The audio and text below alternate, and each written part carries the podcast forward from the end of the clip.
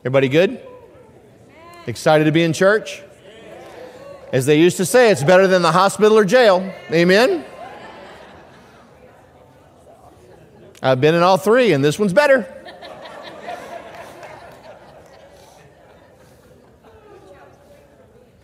this is terrible, but I, you know, I wasn't born born again. Does everybody understand that? And uh, I still serve on uh, several boards, but one that I've always been a part of is Little League and my kids played Little League, and uh, I was a, a, board member, president.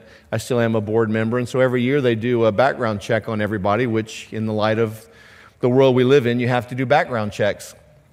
And so I always give my information, and I got my, my report back, and uh, it comes back with something that I did in 1988. I got a DWI in 1988, and uh, only thing, everything I ever got caught doing, we'll put it that way. Accused and convicted are two very, very different things. Yeah, but not as a pastor. Amen. This wasn't two weeks ago. But it's just a little reminder to me every year because I forget about it. You know, it was something, it, I was foolish and it should have never happened. And, uh, you know, I, I, don't drink and I haven't had a drink in probably 28, 29 years. And, uh, you know, got delivered of it, but yet that reminder is still out there, you know, of something that I did in 1988. Aren't you glad that God doesn't do a background check? but I'm kind of glad that it's there because every year I look at it and I just remember of the goodness of God. That what the work, the complete work that God has done in my life, I just, I'm just in tears sometimes when you sit back and you think of where I was and where we were headed and, you know, what, what it could have been and the phone calls y'all could have received. I'm sure y'all several times, you know, the phone ring in the middle of the night and, you know, they prayed it was Troy and not me, but Troy's my younger brother. I took a lot for them. I, they had good lives because of me, because the attention was always on me. But uh, just to the goodness of God, amen, the compassion of God that He has and that even though, you know, we, we stumble and we, you know, even now, if you're struggling in an area, you know, there's healing, there's forgiveness. It's not too late. As long as you're still breathing, you're still in the game. It's when we haven't made decisions and we stop breathing that things get a little bit dicey. I don't want to stand before the Father and be like, well, I want it to be well done, my good and faithful servant, not just well. Amen? Thank you, Lord. I want to talk a little bit more about the compassion of God. I can't get away from it. Has this helped anybody in the room? Have you seen a, a greater level of compassion? Have you given a greater level of compassion with other people? Are we a little bit more understanding? Are we a little bit more seeing something from somebody else's perspective? You know, a big part of compassion is even when we're right being gracious and being kind. It is. A big part of compassion is even when we're right, is not making somebody feel any less of a person because maybe they weren't right that time. Amen? Compassion. It's something, it's a God. I wrote this down. Compassion is God's first responder. You know, when, a, when there's an earthquake, a fire, or something like that, the first responders are the one, the, as everybody's running away from the burning building, the first responders running into it. And that's what God's compassion is. When everybody's running away from people, compassion is the first responder that's running back into that person. We don't run away from burning buildings, we run into them with compassion. We don't just give up on somebody. When everybody else gives up on somebody, we don't give up on somebody. Love believes the best of every person. Its hopes are fadeless under all circumstances. It endures everything without weakening. Love never fails. You'll never go wrong loving somebody. You'll never go wrong loving somebody. Even if they hurt you, you're free. You're clear. You've done your part. Amen. What they do, it's entirely up to them. But we're God's first responders. We're the ones with compassion. We don't run away from hard projects, we run towards them. Jesus didn't shy away from the hard healings. Jesus didn't shy away from the hard words, and I'm going to show you today that it's just as much compassion to tell somebody the truth as it is to heal their body. It's just the same compassion. Both truth and healing can fix somebody. And so when I speak the truth and love to somebody with compassion, I have the ability to bring healing to an area that they're suffering in. There's just as much compassion in telling somebody the truth and love as there is into healing their blind eyes because you're setting them free either way. Isn't that good? All right. I keep going back to my same set of scriptures, but Mark chapter 6, verse 34, and I'm going to get through this today. Not, I'm not going to get through this today. I'm going to try to get through this today. But Mark chapter 6, verse 34, and we've listed, if you've been with us the past couple of weeks, I've tried to list over and over and over all the times in the Bible where it says that Jesus was moved with compassion. How do you know if you have compassion? You're moving towards something or somebody. You don't just see an issue, you're moving towards it to help it, to fix it, to be a blessing, to help solve that problem. We as believers, guess what? We are the problem solvers in the earth today. Amen. Daniel was a problem solver where he was, and it made him become the, the, the, the vice, the president of a mighty nation. Amen. Joseph in prison was a problem solver, and when Pharaoh had a problem that was hard enough, he called for Joseph and he became the prime minister all of Egypt. You and I are problem solvers through compassion. If we'll have compassion wherever we are, we can become the problem solvers in the place that you work, where you live. Amen. In you, you have the anointing of God. It's not just on the pastor, it's not just on a preacher, it's on each and every one of us. And in that, we have that problem solving ability. That's compassion. If I can fix something for you, that's compassionate, isn't it? So it's in us. So everywhere where it said Jesus was moved with compassion, but I'm going to go back to just the one in Mark 6:34 because I think this is where we are today. And Jesus, when he came out, saw a great multitude and was moved with compassion for them because they were like sheep not having a shepherd so he began to teach them many things. Now, it was important for Jesus to recognize that these people now had no shepherd. It is vital that sheep have a shepherd. It is vital that each one of us have a shepherd in our lives. Everybody in this room and watching online, guess what? We all need a pastor. We all were called to be a part of a flock. That's what our job is, is to be a part of a flock. Why is that? Because there's safety in being a part of the flock. Amen? I wrote this down. the person that says, I don't need church, I study the Bible for myself, that is proof that you actually don't study the Bible for yourself. to the person that says, I don't need church, I can study the Bible, I can hear God offer myself, that is perfect proof that you don't read your Bible for yourself. Because if you read the Bible, what would you find out? That each one of us was supposed to be a part of the body. Each one of us was created to be a part of the church. I'm not here today making pigeonites. I made all the pigeonites I'm going to make. I'm done. We're here making disciples of Christ. Amen? He said, Go into the world and do what? Make disciples of all the nations. That's what we're doing. I'm not making disciples for myself. See, I'm a franchise of Jesus and Sons. And this is one of his locations in Houston, Texas.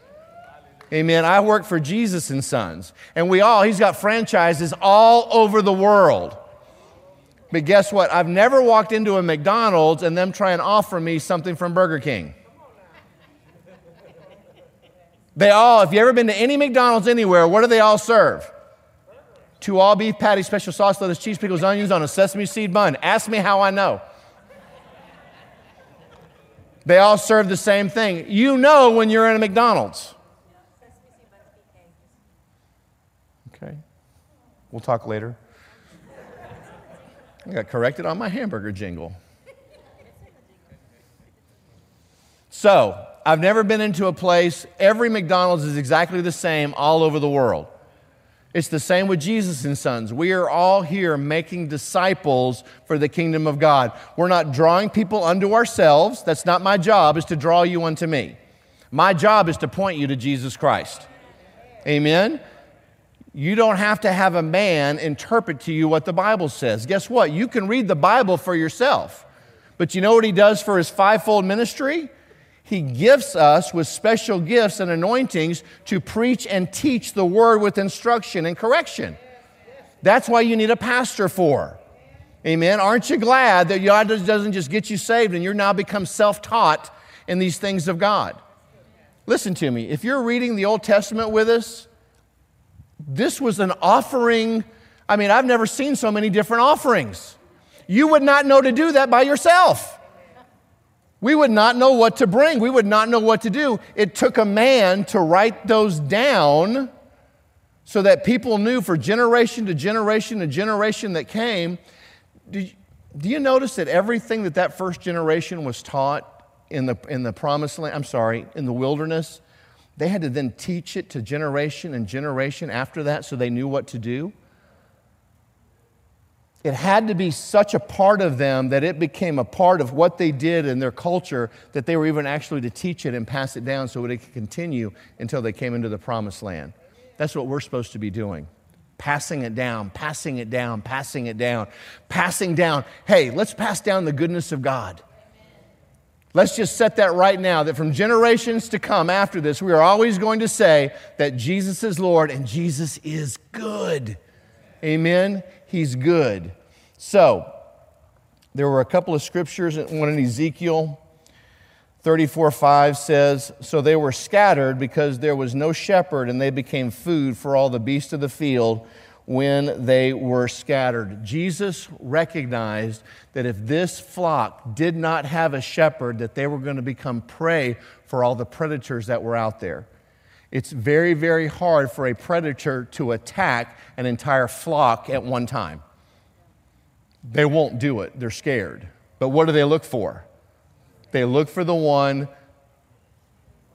that moves away from the flock that thinks, I know better than the shepherd.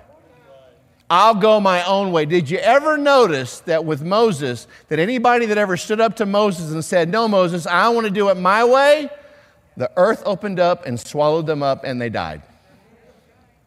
Because God said there's only one way. There's not multiple ways, there's one way. And so God knew, Jesus knew that when now we all remember what happened prior to Mark 6:34 that John had been beheaded. His cousin that one that was the high priest at that time, the true high priest was John the Baptist. It wasn't Caiaphas. Does everybody understand that? The true high priest, if you go back and you look at the genealogy of uh, Zechariah and of Elizabeth, Elizabeth was from the household of Aaron. John the Baptist at that time was the true high priest, it wasn't Caiaphas. So even when Jesus came to be baptized by John the Baptist, the new high priest was always baptized by the old high priest before he took over. And when that woman with the alabaster box came and broke it over Jesus, he wasn't just doing it for his death. Every new high priest was anointed with oil. And Jesus became our new high priest. Amen. Everything in the Bible happens for a reason. Amen. It's in there for a reason. Jesus knew that if this flock scattered, that they were going to become prey to the enemy. That's why he got up and he had compassion and he taught them. He taught this great multitude about the kingdom of God to keep them together. So,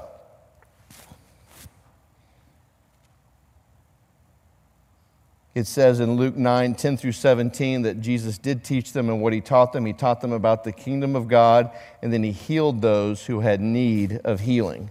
Jesus, when he was operating at his lowest point, his cousin had just been beheaded.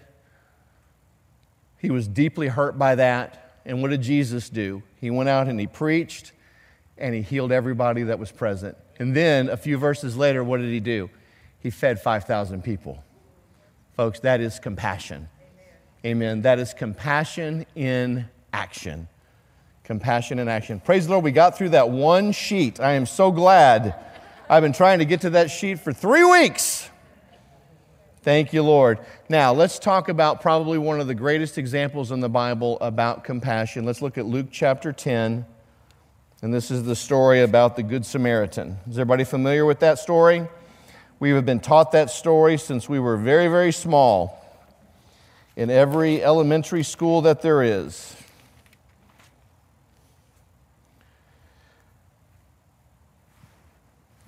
And that is in Luke 10 25. It says, And behold, a certain lawyer stood up and tested him, saying, Teacher, what shall I do to inherit eternal life? And he said to him, What is written in the law? What is your reading of it? So he answered and said, You shall love the Lord your God with all your heart, with all your soul, and with all your strength, and with all your mind, and your neighbor as yourself. And he said to him, You have answered rightly. Do this, and you will live. But he, wanting to justify himself, said to Jesus, Well, who is my neighbor? Can you just see him? Can you just see this conversation? This guy, all of a sudden, he's all puffed up. He makes his big declaration and all of a sudden he's trying to talk to Jesus and he's trying to look good to Jesus. And so he's like, Fine, Jesus, if you know everything, well, then who exactly is my neighbor? And Jesus says, I'm so glad you asked. Who is my neighbor? It says the lawyer was trying to justify himself. The word neighbor, according to the teaching of Jesus, is any other man or woman, irrespective of race or religion, with whom we live or with whom we have a chance to meet. That's your neighbor. According to the teaching of Jesus, any other, any other man, irrespective of race or religion, with whom we live or whom we chance to meet. That's who our neighbor is. So, who do we have to be kind to? Remember, I said last week the minute that you and I got born again, we lost the right to pick and choose who we would love. I do not have the right to pick and choose whom I will, who I love. I will not pick and choose who I will be kind to. Amen? I'm kind to everybody. Amen? I don't just pick and choose the ones that look like me or act like me or who I think can give something to me. Come on. I got to love everybody exactly the same. Exactly the same. I, I, wrote this down. Do you live in a neighborhood or a subdivision? A subdivision is just a bunch of houses in the same area together. But a neighborhood is where you and I have made outreach into our neighbors, our neighbors' homes, those that are around us, and are transforming that with love. I want to live in a neighborhood. Remember Mr. Rogers' neighborhood? Didn't we all want to go there? right? We couldn't wait to get to Mr. Rogers' neighborhood. Why was it a neighborhood? Why wasn't it a Mr. Rogers subdivision? Because a subdivision is just a bunch of houses all in the same area. But a neighborhood is where we have that word called community. Community is where we have this thing called koinonia, which is a love between brothers and sisters, where we care for each other, love for one another, take care of one another, look out for one another. Do you have neighbors in your neighborhood that look out for you? that look out for your stuff. I've been on vacation and got a call from a neighbor and said, Hey, Jack, you got this going on. Thank you. I was here not too long ago and the water, uh, our water pipe burst uh, at our house. I had a neighbor that called us and let us know that our water pipe had busted. Thank you. I mean, that saved us in getting there and getting it fixed and everything. That's a neighbor.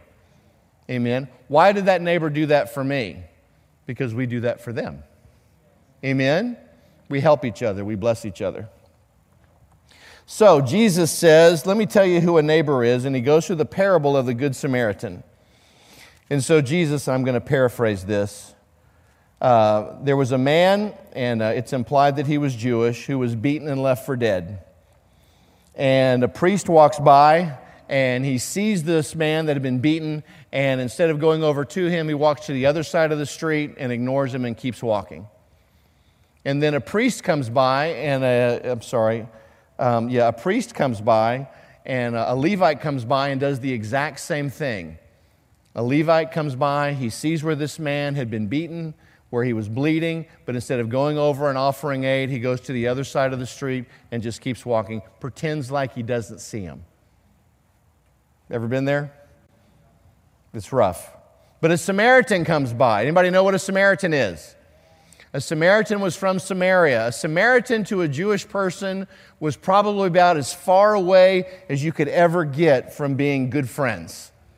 A Samaritan was somebody that could not prove their genealogy anymore that they were actually part of one of the 10 tribes, the northern tribes of Israel. They had mingled and mixed with those that were around them, and they had lost their genealogy. They could no longer prove what tribe they were from. And for Israel, for a Jew, you were considered a half breed. You were no longer allowed to fulfill any of the practices of the temple or anything like that, you were an outcast. But yet the Samaritan comes by and he sees this man, this Jewish man, beaten and left for dead. And instead of crossing over to the other side, he goes to him. He binds up his wounds, pouring oil and wine on them. He sets them on his own beast. He brings him to an inn. He took care of him, and he left extra when he left for expenses. Verse 36, Jesus says, Which of these three do you think proved himself to be a neighbor to him who fell among the robbers? Which one was the actual neighbor? Well, of course, we would all say it was the Samaritan. Amen. The Samaritan didn't just look at this man beaten and left for dead. He actually moved with compassion towards him, didn't just do a little bit, but actually brought this man back to full restoration and full manifestation. Folks, we were all that one beaten and left dead on the side of the road till Jesus. We all were crying out. We had all been beaten, we had all been robbed. Amen. We might not have felt like it, but that's where we were spiritually. And Jesus had compassion on us. And he came over to us and he picked us up and he bound up our wounds and he put us on his own beast and they took us to a good inn and then he said hey i'm going to be gone for a little while but i'm going to leave you a little something something just so that you're okay until i get back that's each and every one of us in this room he had compassion on me he had compassion on this Good Samaritan. See, as I said last week, Jesus is not here anymore moved with compassion. We are. We're now his hands, we're now his feet. We're not waiting for Jesus to come and be moved with compassion and do something. No, no, no. We are his hands, we are his feet. We're the ones that need to have compassion right now. Amen. We need to be looking for opportunities to be a blessing to somebody. Don't you feel better when you're a blessing to somebody? Doesn't it feel good when you can be a part of a miracle or part of a blessing for someone? I mean, when you're there and all of a sudden this person has nothing and you're there and you've got everything and you can go, I'll buy that for you. You ever bought somebody's groceries? You ever done something randomly? I like to do it in Starbucks lines. I like to pay for the person behind me and they don't even know it or know me and just keep going. That's fun. It's fun to do that because they've just had a random act of kindness take place in their life. Now, if they ordered like 19 things, then I'm like, let's hold off on that a little bit. but we have compassion. Proverbs chapter 25, verse 14. Like clouds and wind without rain is one who boasts of gifts never given. I cannot boast that I'm this super spiritual Christian, but yet never produce any love or compassion for anybody or anything. I'm like a cloud that looks like it's going to rain, but it never does. I want us to remember this. When Jesus was um, going by the fig tree, Jesus looked at a fig tree from afar. He looked at that fig tree. It looked right, didn't it? It looked green. It looked like this was the season for figs. There should have been something on that fig tree. But when Jesus got up to it, there was no fruit and he cursed it. That's like me as a believer saying, I am a believer, I am a Christian, but there's no compassion in me. There's no fruit to prove it. We have to be producing fruit of the love that was shed for us by Jesus. There has to be an evidence, folks. There's got to be more evidence than just going to church. There has to be more evidence than me just wearing a Christian t shirt. I've seen some of the worst things people have ever done wearing Christian t shirts or a cross around their necks. It doesn't mean anything, it's just a decoration, it's just an accessory. What God is looking for is a circumcised heart towards Him that when, who was it? Was it Jonathan? Jonathan, we did something, I guess, on TV a while back, and it's about to air, but Jonathan made this statement. He said, I want to be that tool in the toolbox that God can use anytime He needs. I want to be in any situation, and I want to be that Swiss Army knife that whatever situation I'm in, that God can use me for that. Folks, that's, that should be the prayer of us all. We want to be that tool in His box, that no matter what size the screw, the bolt, whatever the problem is, that we're the tool that He can use to fix it. How do we get like that? Compassion. We have to make it a practice to practice compassion. I have to look for opportunities to be compassionate. Matthew 7:20 out of the New Living Translation says, "Yes, just as you identify a tree by its fruit, so you can identify people by their actions." Amen. A tree is known by its fruit. What kind of fruit are we producing? as a Christian, there should be love all over us. It's the first fruit of the Spirit. It's the very first thing we all get when we get born again. And you don't have to be baptized in the Holy Spirit to get it. You get the fruit of the Spirit right when you get saved. I have met some of the most people with the most love that had never got baptized in the Holy Spirit. But they, they really focused on that first fruit of love love, joy, peace, long suffering, kindness, goodness, faithfulness, gentleness, self control. Against such there is no law. Amen. We can become so highly developed in love that it doesn't matter what happens around us or it doesn't, happen, it doesn't matter what happens to us. Because my love for God is greater than the circumstance of what I'm going through at that moment. Because I know that God loves me. Folks, if we would just get a picture of that cross, and I, I, am, I am endeavoring over our Easter break. We're going to go into probably three Sundays where we're, we're leading up to Easter. But man, I want to paint a picture of that cross. I want us to all come to the realization of what really took place on that cross so that you and I could not just dress up and come to church on a Sunday morning, but that we might have this thing called eternal life. And eternal life is not a life that we're waiting to enjoy in heaven, it's a life that we can start enjoying right now.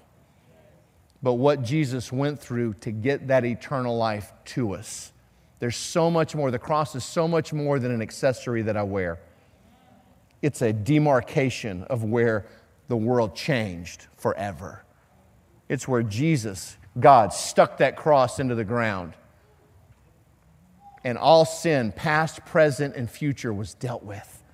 We're forgiven. Oh, hallelujah. Anybody glad you've been forgiven? Anybody forgiven in the house? If, God, if, if heaven ran a background check, would you want everybody to start reading off your rap sheet? No, thank you, Lord. I've been forgiven. It's through the blood of Jesus, it's through that cross that I have redemption one of my dad's favorite words justification, just as if it never happened. There, we should be excited. We should be smiling, amen, of what the goodness of what God has done. Amen. I'm going to stop here. I'm going to stop early so y'all can go home and eat. And then you're going to come back. Because I'm taking a mental picture right now. No, I really do want you to come back tonight, not, not for me. I don't care if I'm the only one in the room. I'm excited. I'm coming expecting of what God's going to do in this place tonight. But I do know that it'll be a blessing to you if you come, that He will, uh, that there's a word that He has for us specifically as a church and for people in this room. And uh, we want to be a part of what is, what's going to happen. Amen?